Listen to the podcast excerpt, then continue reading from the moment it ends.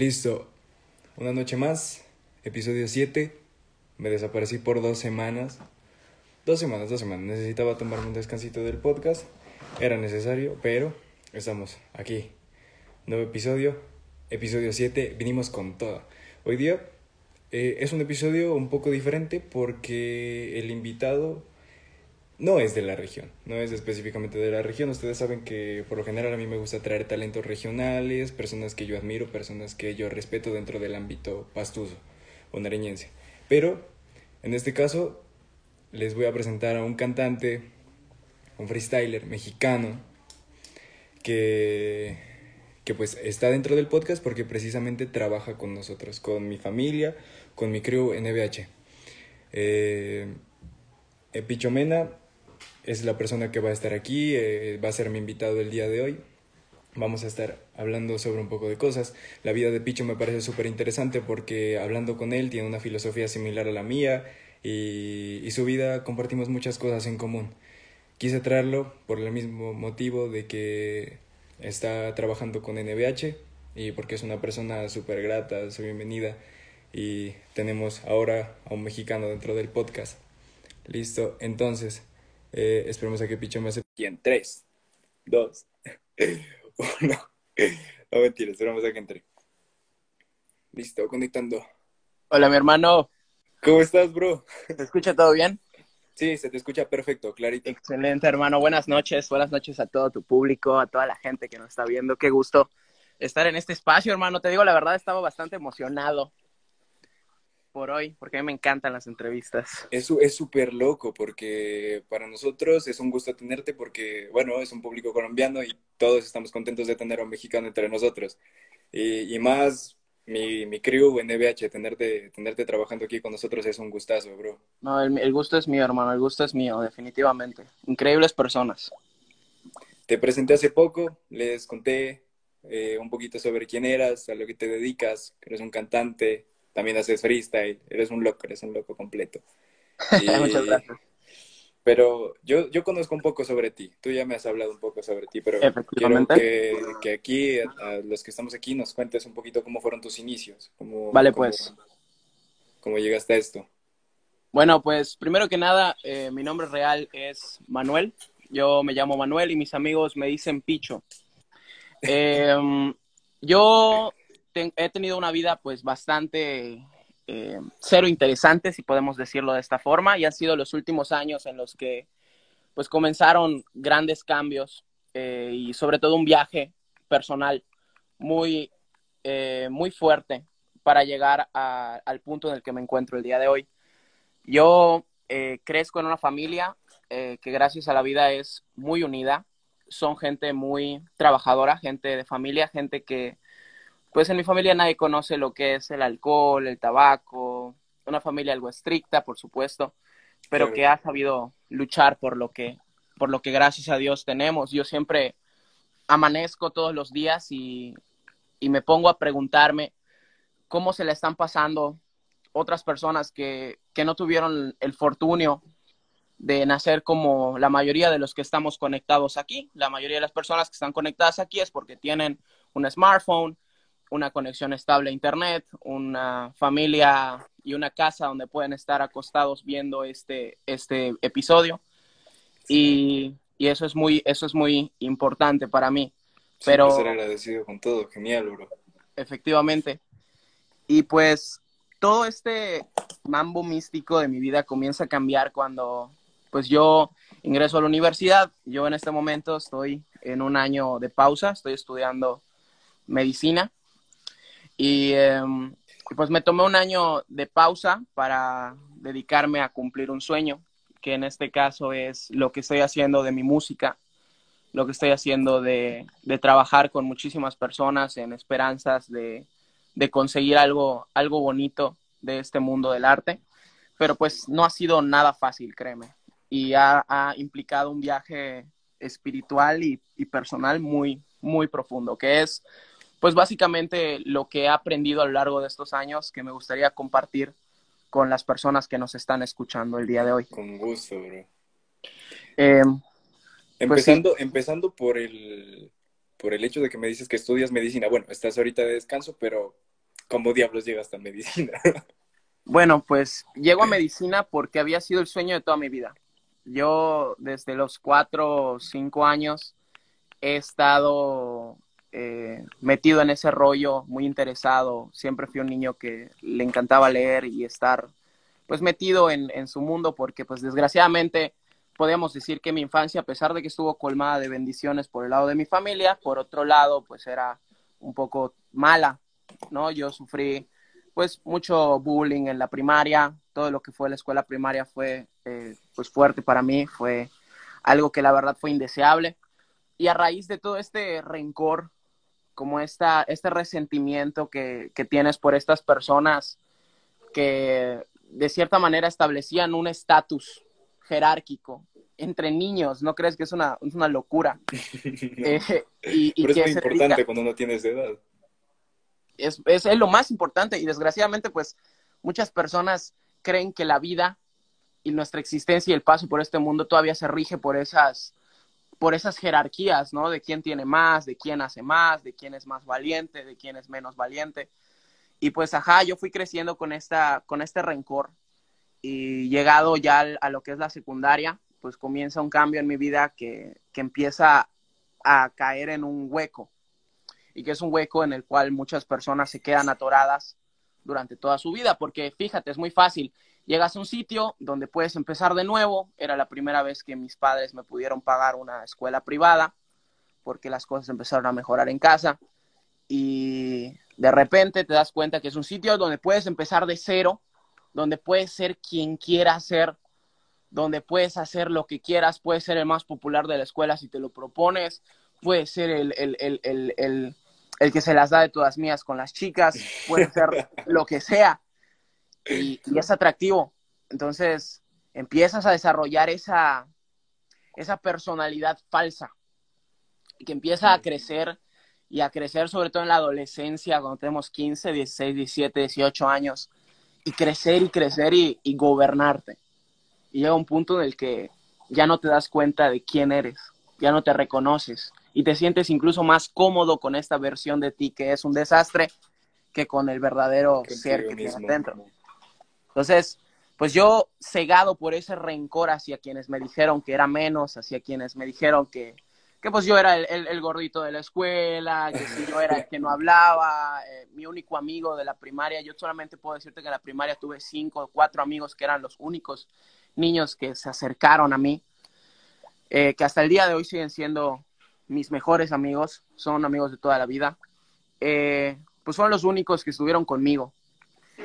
Y cuando llego a, crecer, llego ya a la preparatoria, al, colegio y llega el momento de elegir eh, la carrera universitaria, mi mente dice, ¿qué es lo único que puedes estudiar en un país en, en Latinoamérica, por, por como las cosas como son, que realmente te va a dar estatus social? y que realmente te va a hacer que la gente diga, este loco es más grande que yo y le debo respeto. Ah, pues medicina, ¿no? Es la carrera. Medicina o ser abogado, es un clásico. Ajá, un clásico, ¿no? Es, son las carreras que dicen, uy, de las pocas profesiones en el mundo que todavía tienen respeto. reconocimiento, respeto. Exacto. Son muy buenas y, carreras, no hay que demeritarlo, ¿no? Lo digo y, y claro, claro. Que pero pues sí, te entiendo el punto. Estudiar artes en Latinoamérica es un es una hazaña. no, es, es casi imposible. Solo necesitas haber nacido en una familia de artistas o gente que de plano ya les sobra el, el, el recurso económico y les da igual lo que hagas con tu vida. Pero pues es válido, ¿no? Ent entender a nuestros padres porque pues nuestros padres, o por lo menos de, de este lado, mis padres vienen de una situación muy, muy precaria muy mala económicamente y lo que menos desean es que sus hijos acaben igual o peor por no tener esa preparación que ellos no tuvieron y, y de repente pues empezar a, a, perpetuar ese ciclo de locura en el que vivimos encerrados en esta sociedad. Y así acaba en medicina, ¿no? Y acaba en medicina y mi personalidad se, se pudre aún más, empiezo a desarrollar este ego enfermizo. Lo entiendo perfectamente. Y ahí, ahí me quedé, ¿no? Solo fue creciendo, empeorando, hasta que yo me acabé consumiendo a mí mismo y quedé sumido en una depresión que me tardó casi tres años y que es el punto principal de todo esto. O sea, hablar de cómo logré salir de ese hoyo, de cómo Llegas a logré un salir. punto de inflexión donde ya no podías más con lo que estabas haciendo y necesitabas un cambio. ¿Sabes lo de que eh, si, si quieres hacer, si quieres lograr cosas distintas, pues haz algo diferente, no vas a hacer lo mismo. Cierto, Pero, cierto. pero una locura. O sea, estudiaste medicina, te diste cuenta que todo lo que estabas haciendo era una, el resultado de una falsa apariencia creada por otras personas que influyeron en tu vida y, y llegaste a ese punto, llegaste a ese punto. Yo te lo, te lo digo, yo llegué al mismo punto también y acabo estudiando una carrera que al final la dejé, que era mi sueño también. Y te entiendo perfectamente, es, es loco, pero siempre llega alguien o eres tú mismo quien te decide bajarte de esa nube de ego donde estás y te dice, mira, eres un ser humano común y corriente como todos, caminas, sangras y no mereces hacerle daño a nadie ni que nadie te haga daño a ti. Efectivamente. Efectivamente. Y Y, llega, llega el punto donde estudias medicina, me contabas que te iba muy bien en la carrera, o te va muy bien. Bueno, ahora que estás de descanso, pero te iba muy bien. Sí, realmente yo nunca he sido un, un mal alumno, yo, yo siempre he tenido claro esa, esa parte y, y no fue hasta hace poco que, que las cosas empezaron a poner verdaderamente feas, que fue cuando yo ya dije estoy atravesando un proceso de depresión y no, no sé qué voy a hacer con mi vida. O sea, no, ¿qué ocurre cuando te despojan de tu identidad, te despojan de la única carrera que toda tu vida anhelaste, te despojan de, de incluso el dinero, ¿no? Porque las cosas en casa, digamos que de cierta forma empezaron a, a bajar. O sea, yo pasé de estar en un estilo de vida en el que estaba acostumbrado a tenerlo todo, todo, todo. Y de repente, pues a- llegan mamá y papá y te dicen, hijo, lo siento mucho, las cosas no están yendo tan bien y necesitamos cambiar nuestro estilo de vida y todos van a cambiar. O sea, ya no es, ya no puedes agarrar tu auto y llevártelo de viaje porque, porque quieres o irte a, a Tulum con tus amigos, ya no puedes irte de fiesta, ya no te puedo comprar un par de tenis nuevos cada semana. Entonces, es duro. Y si te despojan de eso, te despojan de, de, de, de todas esas cosas que tú creías que eran lo que te hacían tú, pues te Pero quedas hacía en la nada. tú. te quedas en la nada. Y es ahí cuando, el- cuando las personas empiezan a decir, tengo que encontrar ese famoso propósito de mi vida, que, que, que, que realmente nadie, nadie llega a esta existencia, en esta dimensión, con un papel de instrucciones y que te diga, engendraste un alma y tienes la capacidad de pensar y de saber que existes, pero no te vamos a decir por qué no te vamos a decir cuál es la meta, no te vamos a explicar absolutamente nada. Y, y es aquí, así es como llegamos todos a esta, a esta existencia, a esta, a esta versión de nuestra vida, porque yo creo que, que esta, no es la, esta no es la primera vez que esto ocurre. Yo, yo tengo como una creencia de que, de que esta vida, o mi vida al menos, ha ocurrido varias veces Varias veces. y que tengo que cumplir una misión hasta lograr vencer a esa, pues venga pues a la simulación de mi vida, cumplir mi misión. Y es ahí cuando llega la música. Y es ahí cuando, cuando toca la puerta. ¿Hace, ¿Hace cuánto? ¿Hace cuánto te Yo- em- empezaste con la música? Yo empecé en enero. En En enero de este año, podríamos decir diciembre, enero de este año fue cuando, fue por ahí de diciembre que descubrí que podía improvisar. Y fue ahí por enero que, que empecé a cantar. ¿Y cómo lo descubriste, lo de saber improvisar? Pues yo me encontraba, eh, pues ya en tercer año de medicina, eh, totalmente devastado como persona porque durante el año pasado cometí muchísimos errores al ingresar a, pues a ciertas actividades y ciertas eh, relaciones con ciertas personas que me llevaron a un mundo eh, que yo lo llamo el mundo de brillantina. ¿no? El, el mundo de brillantina es ese mundo en el que hay un amigo que te puede pagar toda la, toda la mesa del antro a todos tus amigos y el- la fiesta no para. O el mundo de brillantina es ese donde eh, vas a los lugares más caros, te juntas con la gente pues más influyente de donde estás para tratar de ver si puedes ser parte de ellos, ¿no?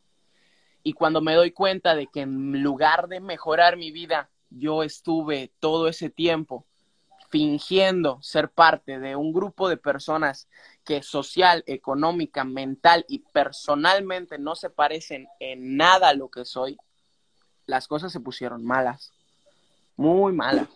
Yo acabo en eso, tan deprimido que comienzo a hacer música y comienzo a improvisar como una manera de hablar conmigo mismo. Porque eh, qué mejor manera hay de hablar consigo mismo que cantando sin tener tiempo para pensar. No tienes tiempo para pensar absolutamente nada y dices lo primero, dices, nuestro cuerpo nos protege de, de lo malo, incluso de nosotros mismos. A veces cierra, cierras, hay cosas que no te puedes decir ni siquiera frente al espejo y, ni siquiera cuando estás solo, cosas que te han ocurrido, cosas que has hecho y que no puedes decirte ni siquiera al espejo, ni siquiera pensándolas nada más porque te generan malestar.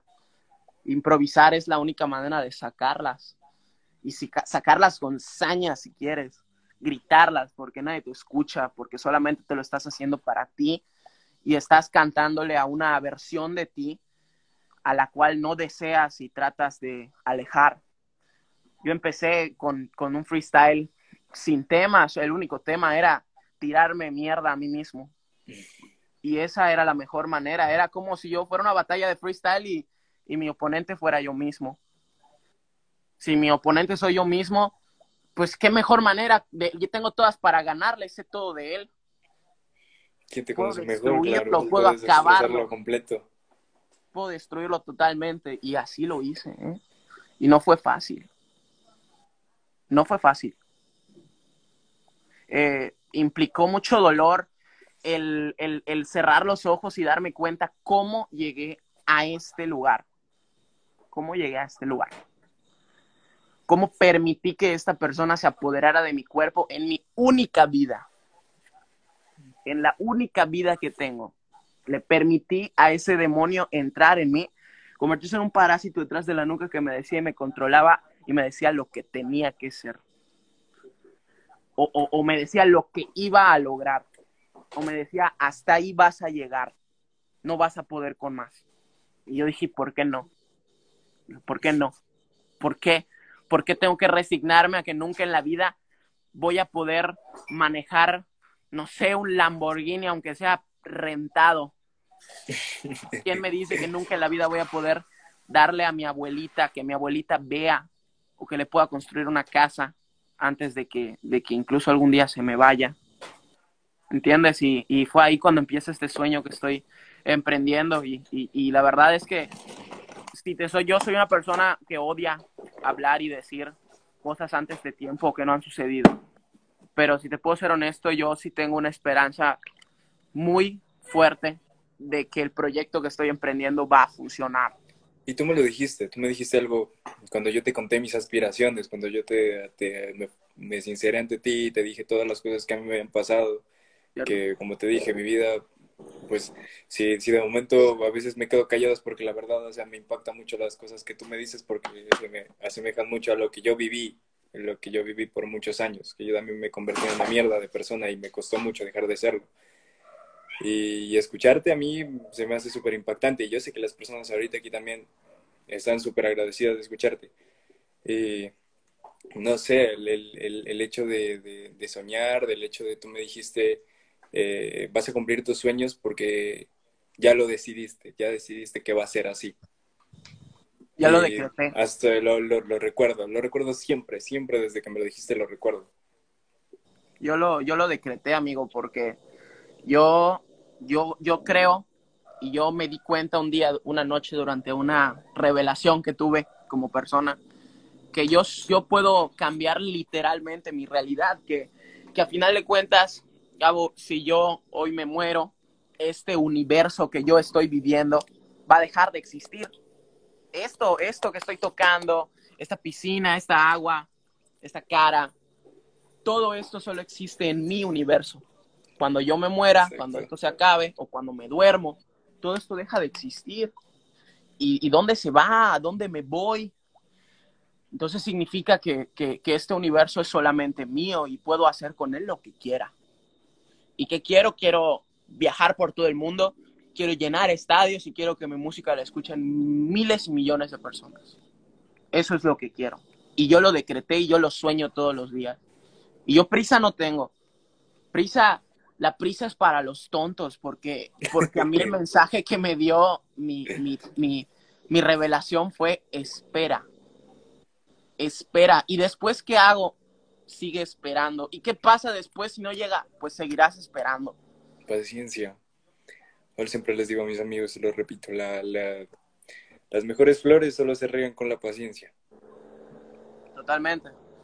Y si yo, si yo mantengo esa visión hacia el hecho, o, o si yo mantengo en mi mente y visualizo, es lo que le dicen la ley de atracción. Si yo mantengo en mi mente una imagen nítida, es más, hasta el color de la ropa, el olor del perfume, el color del auto que estoy manejando, en el cual yo llegue a, ese punto de mi vida, pues lo voy a lograr porque inconscientemente mi, mi, Dios interno, mi subconsciente va a tomar decisiones que me van a llevar a esa realidad o a esa versión de esta realidad. Porque yo, o sea, yo, yo igual estudio mucho la física cuántica, a mí me encanta. Y la física cuántica dice que el pasado, el presente y el futuro están ocurriendo simultáneamente. O sea, yo ya estoy ahí en este momento. Pero, pero ojo, también estoy ahí en una oficina sentado, siendo un médico del gobierno, frustrado, trabajando 10 horas al día con un sueldo que no me llena, haciendo algo que no me, bueno, que me gusta, pero que el sistema es una mierda. Entonces... Algo que no te hace feliz. No puedo ir hacia ahí. Tengo que mantener mis velas hacia el otro lado. No puedo permitirme ni siquiera darle energía a ese camino. No puedo ni siquiera permitirme a mí mismo que en un momento del día ese sea el peor, worst case scenario, si así le quieres decir, ¿no? El peor caso posible. No, no, no puedo darle, no puedo, no puedo alimentarlo porque si lo alimento, ahí voy a llegar, ahí me voy a quedar. Y no, y, y obviamente yo tengo esos pensamientos, soy humano cuando me voy a dormir, cuando me acuesto, cuando estoy aquí solo y no hay nadie y me pongo a pensar, Picho, estás loco, ¿qué tienes en la cabeza? ¿Cómo se te ocurre ir por la vida diciendo, voy a ser un rapero famoso y me va a conocer toda Latinoamérica? ¿Cómo se, o sea, en qué cabeza cabe? ¿Cómo se te ocurre decirlo siquiera? Pero mira que las personas que han logrado cosas más grandes no estaban del todo cuerdas. A ver quién, el que creó el Wi-Fi, no creo que haya estado muy cuerdo para enseñarle a un mundo que se manejaba por cables, que existía algo que se manejara por ondas. o a ver el que hizo el barco, a ver qué, el, que, el que creó los barcos, a ponerlos a, a, flotar sobre el agua. Lo debieron de haber tratado como un loco. Y por supuesto, es, es, es lógico, todos vamos a soñar y yo aquí también pienso algún día tener mis fotos en portadas de álbumes, revistas prestigiosas. Y a mí me dicen, Marica, estás, estás loco, estás loco, estás literalmente loco pero lo, algún día lo voy a conseguir porque yo lo quise y yo lo hice así y tú me lo, tú me lo dijiste, ya lo decretaste.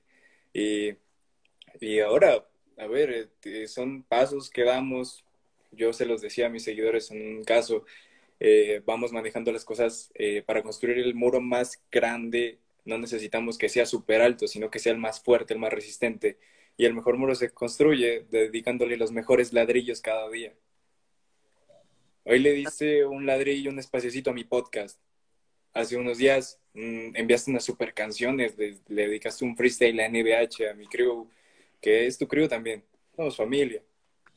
Se sabe, yo estoy súper agradecido de, de, haberlos conocido a todos ustedes, porque, porque si te soy honesto, yo no, yo no vibro muy rápido con las personas, ¿entiendes? Yo, yo aprendí a, a ser muy precavido porque pues yo era una persona muy llevada, y me dejaba llevar por cualquiera y me dejaba pues por el, por el sentir ganas de tener un sentido de pertenencia, que es lo que nos mata a todos los humanos, esa necesidad de pertenecer.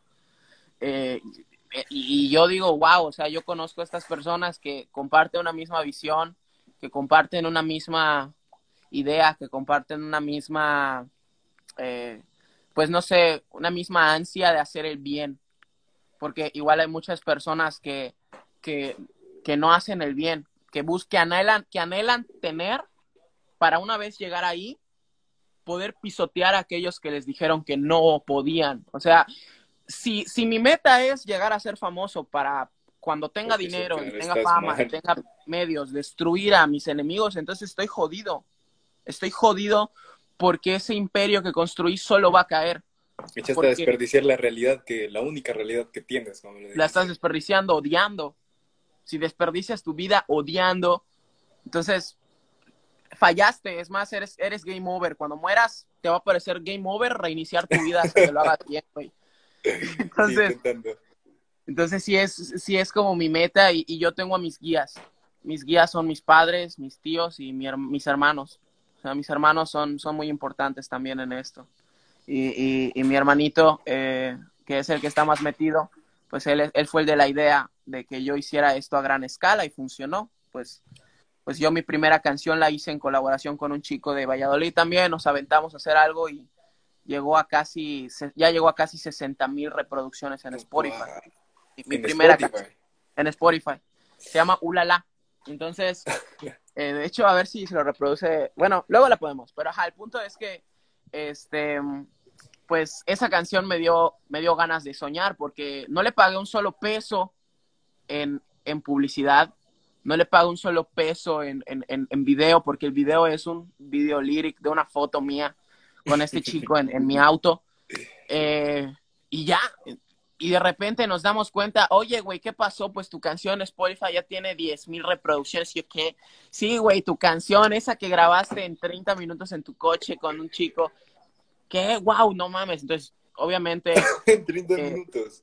soy, esa canción fue un- es una historia increíble porque pues este chico Pedrito RR, que igual ha trabajado con Voisic, eh, pues llegó conmigo y me dijo, oye, escucha esto. Y tenía la mitad de la canción, los coros, el ulala, te ves genial. Y yo la escuché y dije, wow, wow, está increíble. Pues déjame hacer la otra mitad. Y hice la otra mitad y quedó súper padre, a la gente le encantó. De repente, es increíble que de repente en tu propia ciudad la estaban poniendo en gimnasios, la estaban poniendo en cafeterías, historias en Instagram de gente en sus autos, en, en, en otros, bueno, en otros estados la estaban escuchando y me mandaban, güey, en el gimnasio en el que estoy están poniendo tu puta canción y yo, guay, no puede ser. Entonces, eh, gracias a eso desarrollé también una linda amistad con Pedrito RR, quien hoy día es, eh, para mí, el mejor productor eh, vocal de Valladolid. Está en otro nivel este chico. Y de hecho, incluso si escuchan nuestra última canción que se llama Uno de los Dos, que fue nuestra segunda Sí, sí, colaboración, la escuché. eh, pues van a, van a escuchar cómo, cómo la calidad de esta, de esta vocalización está increíble. Y pues así fue como empezó. Realmente empezó con una canción que llegó a casi 60 mil reproducciones. Y yo dije, güey, si esto llegó a 60 mil, entonces puedo hacer una que llegue a 100, ¿por qué no? Y puedo hacer ¿Por una que llegue a no? 200. Y luego puedo hacer una que llegue a 300. Y luego puedo hacer una que llegue a un millón. Pero ¿qué necesito? Plata. Que necesito apoyo, porque realmente seamos honestos, como era la primera vez que Picho, el doctor, el que no se me, no sabía nada de música, de repente dicen, güey, Picho está en Spotify haciendo música, ¿qué? Entonces, toda la gente, pues por el puro morbo de escuchar a su amigo, el, el, el, el que no tiene que ver con eso, lo empezaron a ver y fue así como de que, wow, ustedes dos están muy duros, o sea, su música está muy dura. Pe- Pedrito RR es un cabroncísimo, o sea, eso es un tío nivel muy cabrón, muy cabrón. Y, y yo estoy pasmado de saber que hay alguien así aquí en Valladolid. O sea, y no solo es él, son como dos, tres, cuatro personas que tengo el honor de llamar amigos que tienen un nivel. Pero ¿qué les falta? Les falta dinero, nos falta logística y nos falta atención mediática, porque primero a mí nadie me, a mí, yo no sé cómo funciona el mundo de la música. Yo no tengo ni idea. Hasta hace poco tuve una- unas propuestas de, de irme a Ciudad de México y de hecho te lo platiqué para irme Sí. a probar con una disquera. Pero sabes algo, yo yo tengo otra visión, güey. Yo no quiero vender mi libertad creativa. Yo sí, no me quiero decías que me decías que, el que te ofrecieron algo, pero que te comprometían a hacer Comprometía mi cosas, libertad, de- privarte, privarte demasiado de crear, de crear Exacto, lo que te encanta crear. la música no debe de ser complicada. Eso es, eso es lo que me enseñó Pedro. A mí siempre me lo dice, güey, la música no debe ser complicada. La música se hace y ya. La música pega o no pega. O es buena o no es buena. y, cuál es el punto de todo esto? Bueno, pues hacer música buena y música fácil de hacer. si, si, yo me enfrasco, a menos una canción me encante cómo está yendo, yo no me enfrasco más de un día en una canción. Si yo siento que no avanzo, listo, bye, nos vamos. No es aquí.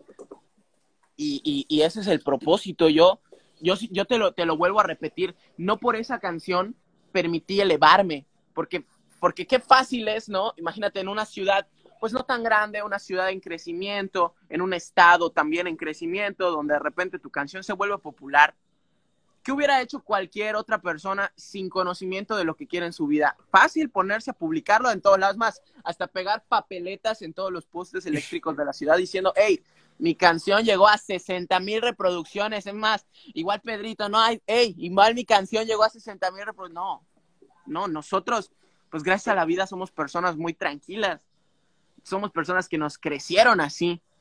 Y, y, y por eso quiero mucho este chamaco y por eso voy a seguir colaborando con él, pero pero yo no tengo planes de hacer nunca, digamos, atarme a nada. Y, él lo sabe. Y eso es algo que me, que me, que me, que me queda muy bien porque yo a él le, debo muchísimo lo de lo que es producción. Y espero pues seguir este, trabajando con él. Y, y así es como se están desarrollando las cosas. Yo seguí trabajando en mi, en mi canal de YouTube que increíblemente empezó a crecer.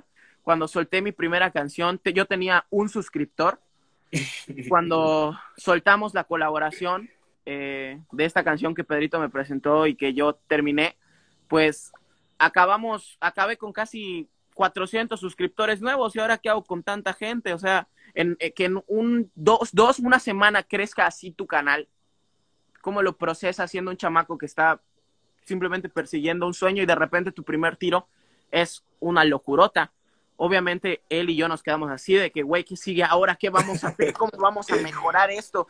¿Qué va a pasar? O sea, toda canción que saquemos va a tener menos visitas que esto. no voy a, no voy a superarlo. ¿Cómo voy a superar esto? Ah, entonces fue lo que nos tomó meses entender, que no lo íbamos a superar.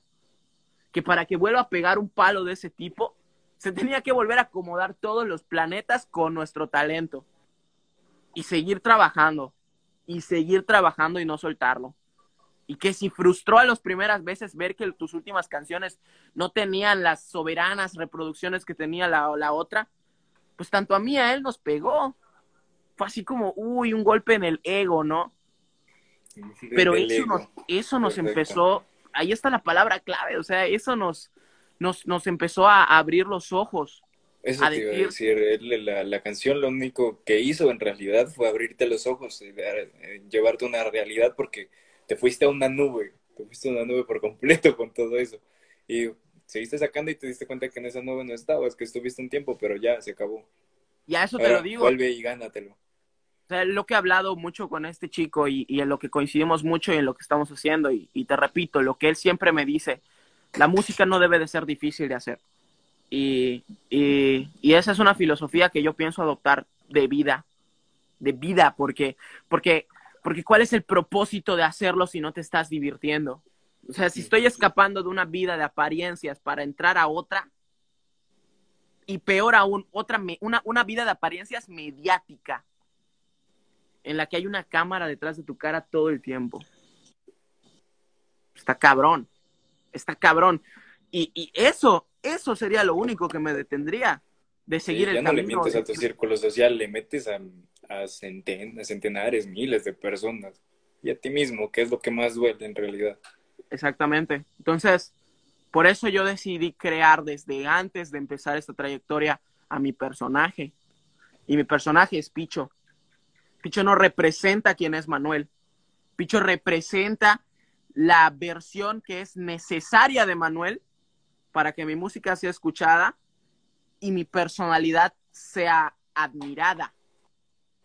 ¿No? Porque, porque para que venda la música necesitas admirar una personalidad y necesitas buena calidad de música. Y es lo que muchas personas en la escena local, en la escena local internacional no entienden. Que antes que hacer buena música, puedes tener la mejor producción audiovisual, puedes tener la mejor voz, puedes tener las mejores canciones, pues, pero si eres una mierda de persona y, tú, y lo que cantas y lo que haces no representa quién eres o no tiene una esencia de quién eres, entonces estás perdido. No vas a llegar a ningún Nada. Nada. Nada. Y, y, ahí fue cuando, cuando, cuando uno empieza a decir, realmente quiero aventarme a, la fama, porque yo creo que todos en nuestros perfiles tenemos al menos a un chico o chica que está subiendo canciones, que, hey, escucha mi siguiente canción. Y es muy fácil, ¿no? Porque yo estuve del otro lado, yo decía, estos pinches raperitos de barrio que, que, que están soltando canciones, ¿qué? Y wow, yo terminé siendo ese raperito también.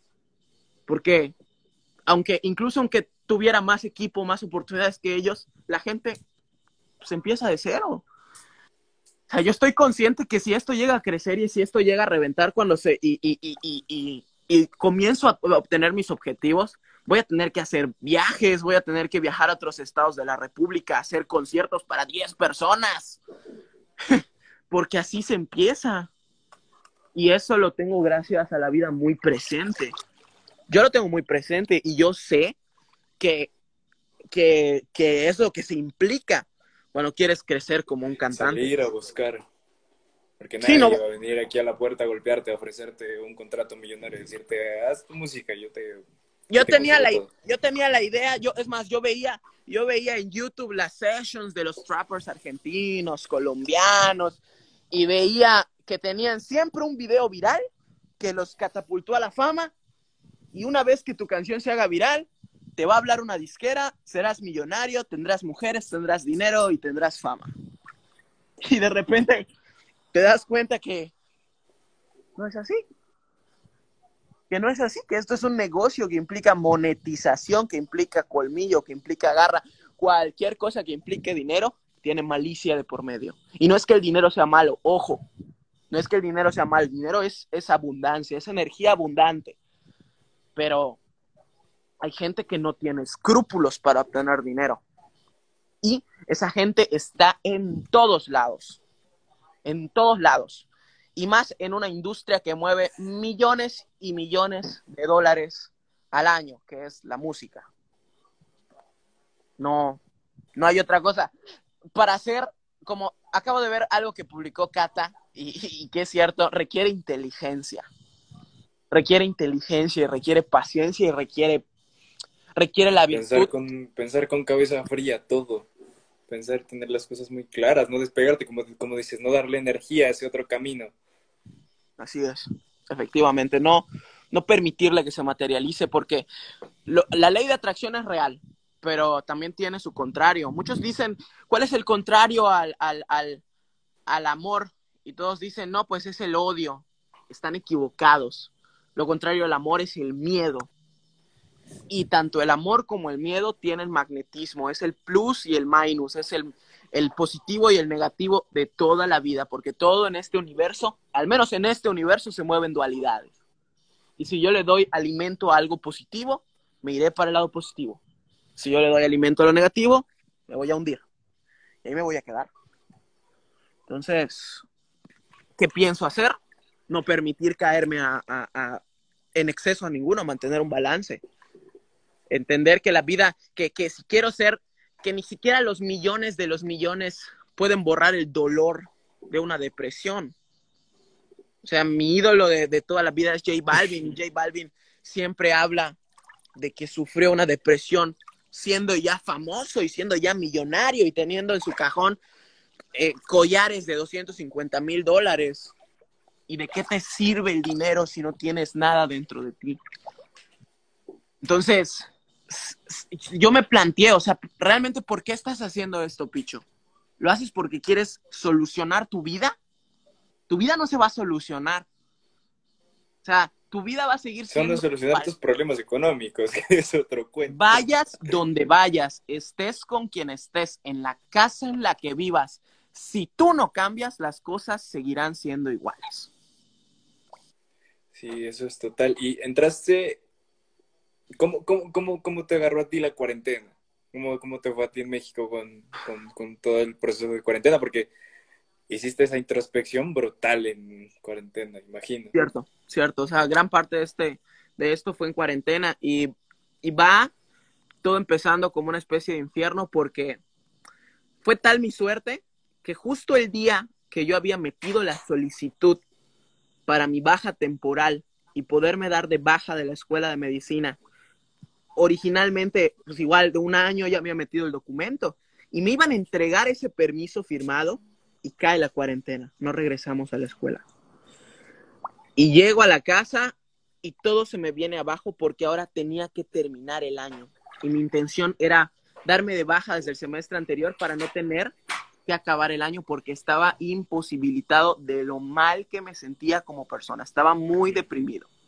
¿Y en casa cómo se lo tomaron la noticia? Mal, mal, mal. O sea, se la tomaron como el fin del mundo.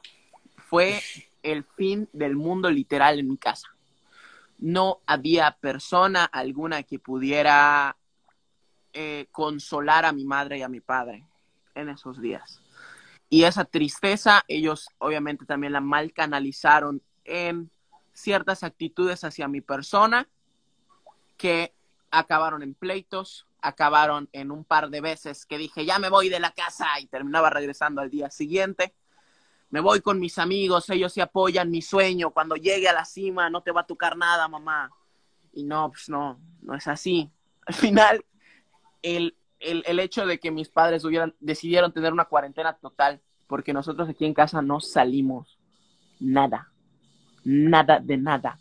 No tenemos oportunidad de salir mi papá de la comida, incluso todo lo que pedimos, lo que ordenamos o lo que trae, hay un bote de cloro gigante en la entrada de mi casa por el cual tiene que entrar las llaves, la comida, las frutas, la bolsa de la comida del perro, todo. Entonces sí fue un lockdown total y mi vida tuvo, y, no pude, no, era, no tenía mis amigos para platicar, no tenía mi auto para salir a mis sitios favoritos en la ciudad donde me gusta pensar solo, no tenía nada, solo tenía mi triste cuarto, mi bocina, mi celular y, y mis canciones. No tenía absolutamente nada más. Entonces tuve que tuve en la desesperación cuando, cuando nos... Es en, la, es en la carencia cuando nosotros encontramos quiénes somos realmente. Es en la, en la, debilidad donde encuentras la verdadera fuerza. Así es.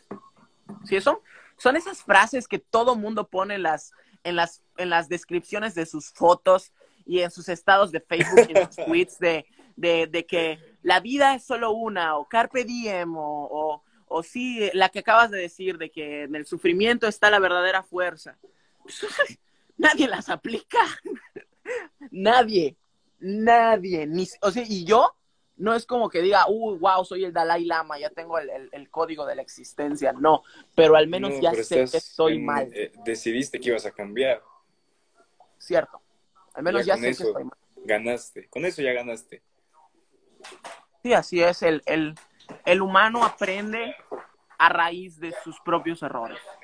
Si no, si no hay errores, eh, no hay aprendizaje y si no hay un entendimiento de que somos ignorantes, entonces estamos perdidos. O sea, si, si vivimos la vida creyendo que lo sabemos todo, entonces seremos los más idiotas del mundo. Porque nunca te vas a dar raíz a aprender, porque cuando te quiere enseñar vas a ser tan soberbio que no vas a querer aprender y, así pasan estas cosas. Son, son pequeñas lecciones que la vida nos da y nos entrega a todos como humanos en forma de personas, en forma de situaciones, en forma de aventuras, de infortunios.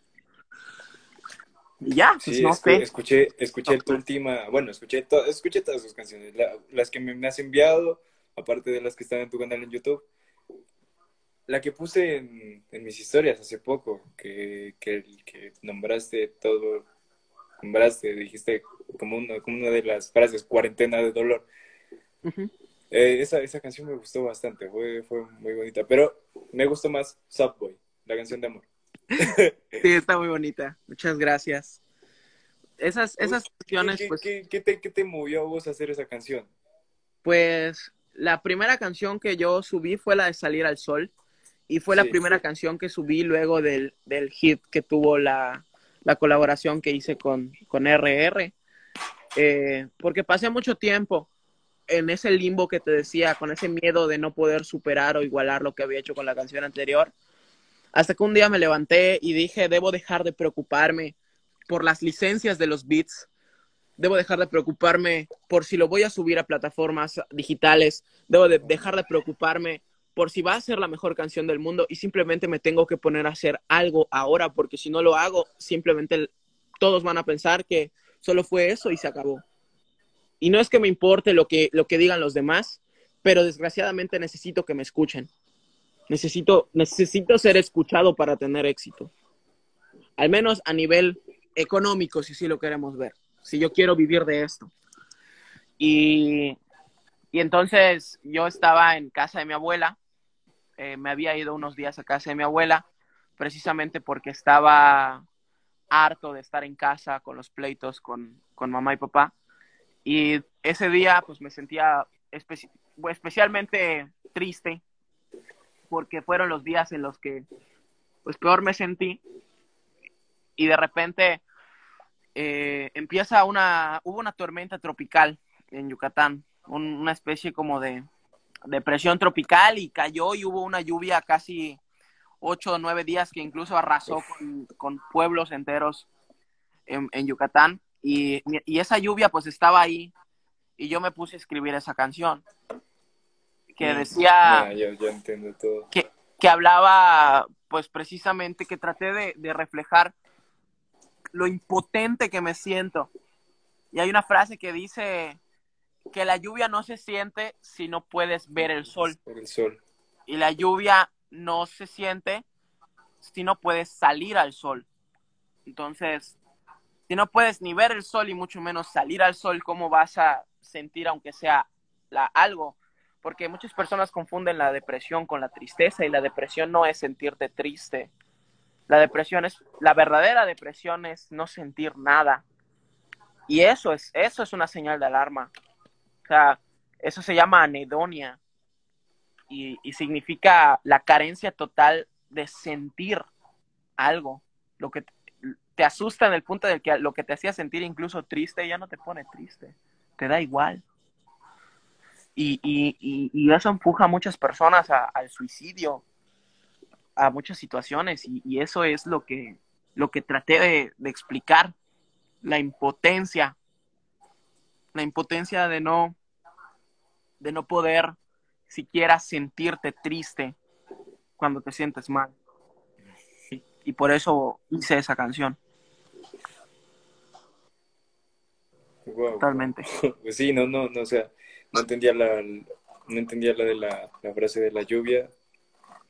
Ya me la explicaste completo, aparte de lo, del, lo de la tormenta tropical, lo del tema de la depresión.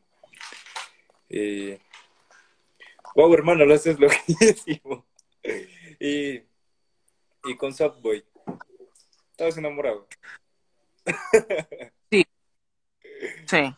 Sí, la verdad sí. Eh, se la, se la yo conocí a, mi novia y le encantó, estaba, le decía eso te la tuve que haber dedicado a ti. Igual esa canción fue un éxito, ¿no? En, en Facebook se compartió masivamente. De repente en el post de Facebook donde subí el video, llegaron como 500, 600, 700 comentarios de chicos y chicas etiquetando a sus parejas en la canción. Y yo estaba así, que, ok, ¿ahora qué hago? Tengo a cientos de personas etiquetando a sus enamorados en la canción y yo, wow, ¿qué hago? Y este, pues, esa canción la escribí sí porque, porque estaba enamorado porque conocí a una persona que al día de hoy, pues a pesar de que no se pudo, eh, nunca hubo una eh, discrepancia. Yo, gracias a la vida, eh, yo no, yo soy incapaz de sentir celos, soy incapaz de, de sentir apego como posesivo por una persona. No se me da, no lo proceso, no lo logro entender por qué una persona haría algo así. Porque una persona querría atar a alguien a su vida. Incluso celar a alguien es ilógico, porque se supone que le estás dando a, un ser individual, tan individual como tú y tan libre de amar como tú, pues acompañarte en tu viaje y, no se vale. Entonces yo entendí cuando no sucedió y gracias a la vida sigue siendo hasta el día de hoy, eh, pues yo la podría considerar de mis mejores amigas. Es pues, mi soporte vital, esta chica, y la adoro mucho yo la, quiero muchísimo y, y siempre que sueño en grande, pues no puedo andar por la vida publicando en redes sociales mis sueños reales. O sea, yo no puedo ir por la vida contando lo que realmente veo en mi futuro, lo que realmente veo. Y no por, y no por, y no por, por miedo, sino porque lo que sueño, Gabo, es muy grande. Yo sueño con cosas muy grandes, muy, muy grandes. Y, pero no las puedo ir por ahí contando. Y yo, pues a esta chica, pues siempre le he platicado todas esas cosas y te lo seguiré haciendo porque pues es, es una amiga muy importante y la quiero mucho. Ahorita ella pues es muy feliz eh, con su pareja y a mí me, me, da muchísima felicidad verla de esa forma y este y no sé qué va. Estoy muy agradecido con la vida por permitirme tener esta manera de pensar para poder haber conservado a esta chica en mi vida porque la verdad eh, sí es muy importante para mí. Y, y es, es, es, es, es importante, ¿no? Como que, como que hablar de estas cosas. Y así, o sea, son, son, son momentos que nos Sí, marcan. elementos del, del, del amor que es, eso es amor. más allá de una pareja, más allá de una relación de noviazgo, matrimonios, la, el verdadero amor se encuentra en una amistad donde lo que abunda es la sinceridad, la honestidad y la confianza. Cierto, así es. Así es. Y no es como algo de lo que me deba avergonzar, ¿me entiendes? No. Yo, si a mí alguien me pregunta, oye, ¿y qué pasó con esta chica con la que, con la que según estabas con algo? No, pues ya tiene a alguien, se enamoró y no puedo hacer nada por ello, más aceptarlo, vivir mi, yo viví mi duelo, obviamente, y, y, y ¿sabes, ¿sabes, ¿sabes qué bonito es vivir como esa, ese duelo por una persona con esa persona? ¿Me entiendes? Porque, o sea, como que sufrir acompañado de la persona que de alguna manera te hace sufrir, entre comillas, porque pues no es como que ella lo haya querido, pero fue algo bonito, ¿no? Porque yo podía decirle, oye, nena, eh, me siento mal por ti, podemos hablar, o sea, ¿cómo podemos, cómo, me- cómo nos podemos ayudar mutuamente? Ayudar. qué cosas podemos dejar de hablar o qué acciones podemos dejar de hacer para poderte olvidar y ya este de bueno al menos de esa forma entonces eso eso nos ayudó y eso nos hizo ser tan amigos hasta ahora entonces por eso tengo la confianza de, de quererla mucho y, y pues su, su, su pareja actual lo sabe que yo que yo y ella somos muy grandes amigos y que más allá de eso no existe nada más entonces sí es, es muy Como debe ser. Bueno, O sea, te, te dejas llevar del, del arte como debería ser el arte, ¿no? El como propósito de catarsis, de liberar las cosas que uno lleva dentro del alma.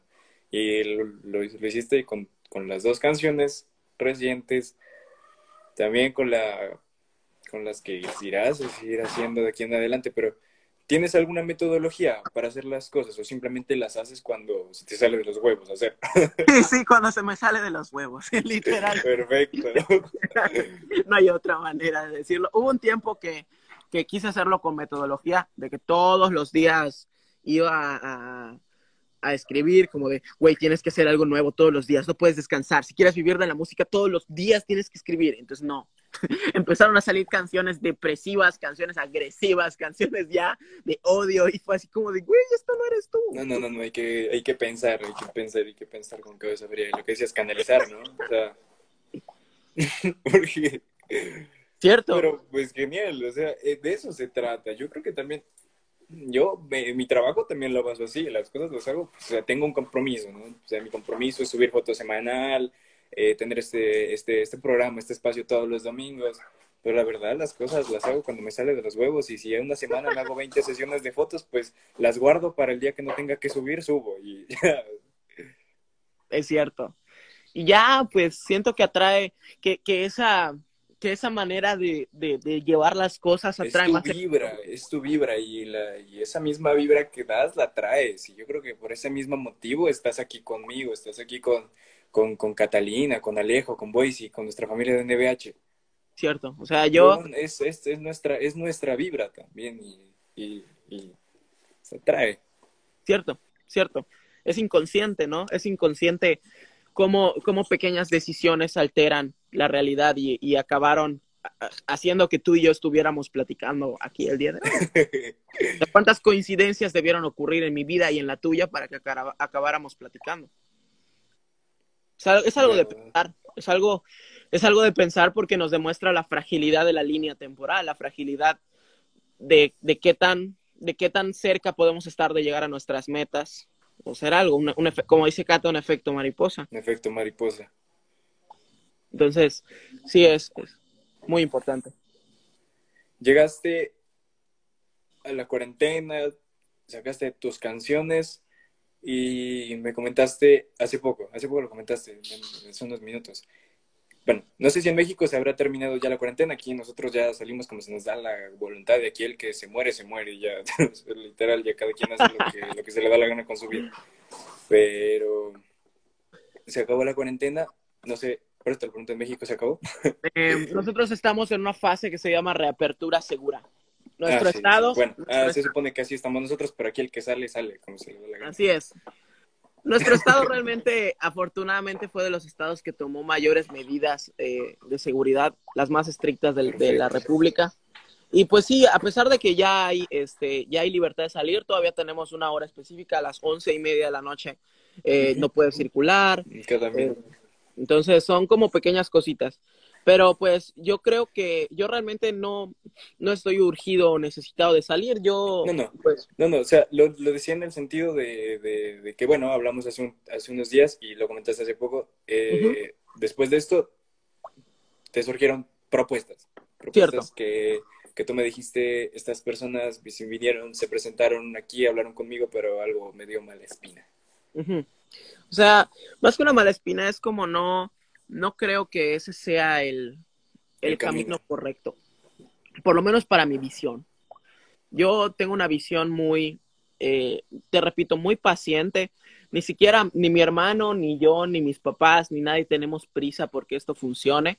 Tenemos la ilusión de, de llevar el camino lo más chido posible y no es quedarme en mi zona de confort porque de mi zona de confort ya salí en el momento en el que decidí aventarme a hacer esto o el momento en el que decidí subir mis videos a, Instagram a pena que, implicaba decir, Picho, el que cero que ver con hip hop, ni siquiera, yo, ni siquiera escuchaba hip hop, empieza a subir ese, esas canciones. Entonces sí, sí es como, no sé, es como impactante esa parte. Y ya, pues, pues tengo que seguir viendo qué, qué sigue ahora, qué, qué voy a hacer, porque pues propuestas estoy seguro que van a seguir llegando pero... Tienes que mantenerte enfocado. Seguí pensando en cabeza fría, weón. Verás, lastimosamente este, este miércoles solo dura una hora. Y nos quedan, no, bueno, no sé cuántos minutos, pero nos quedan muy poquitos minutos para que esto termine. Entonces, eh, no sé, te, lo, te, lo, escribí, pero no sé si tú quisieras eh, hacer un free súper cortito. Queda un minuto cincuenta y nueve. Queda un minuto. Eh, o si quieres, lo hacemos después y lo subo a historias y lo dejo guardado. Dale. Como quieras, pues va, a ver, vamos a ver si funciona. A ver, Alexa. Alexa. Play, dale play. Dale, despide, despide este, despide este podcast con free. Ok, ¿se escucha bien la música? Perfecto. A ver, ¿de qué quieres que hable? Rápidamente. Ya. Filosofía de vida.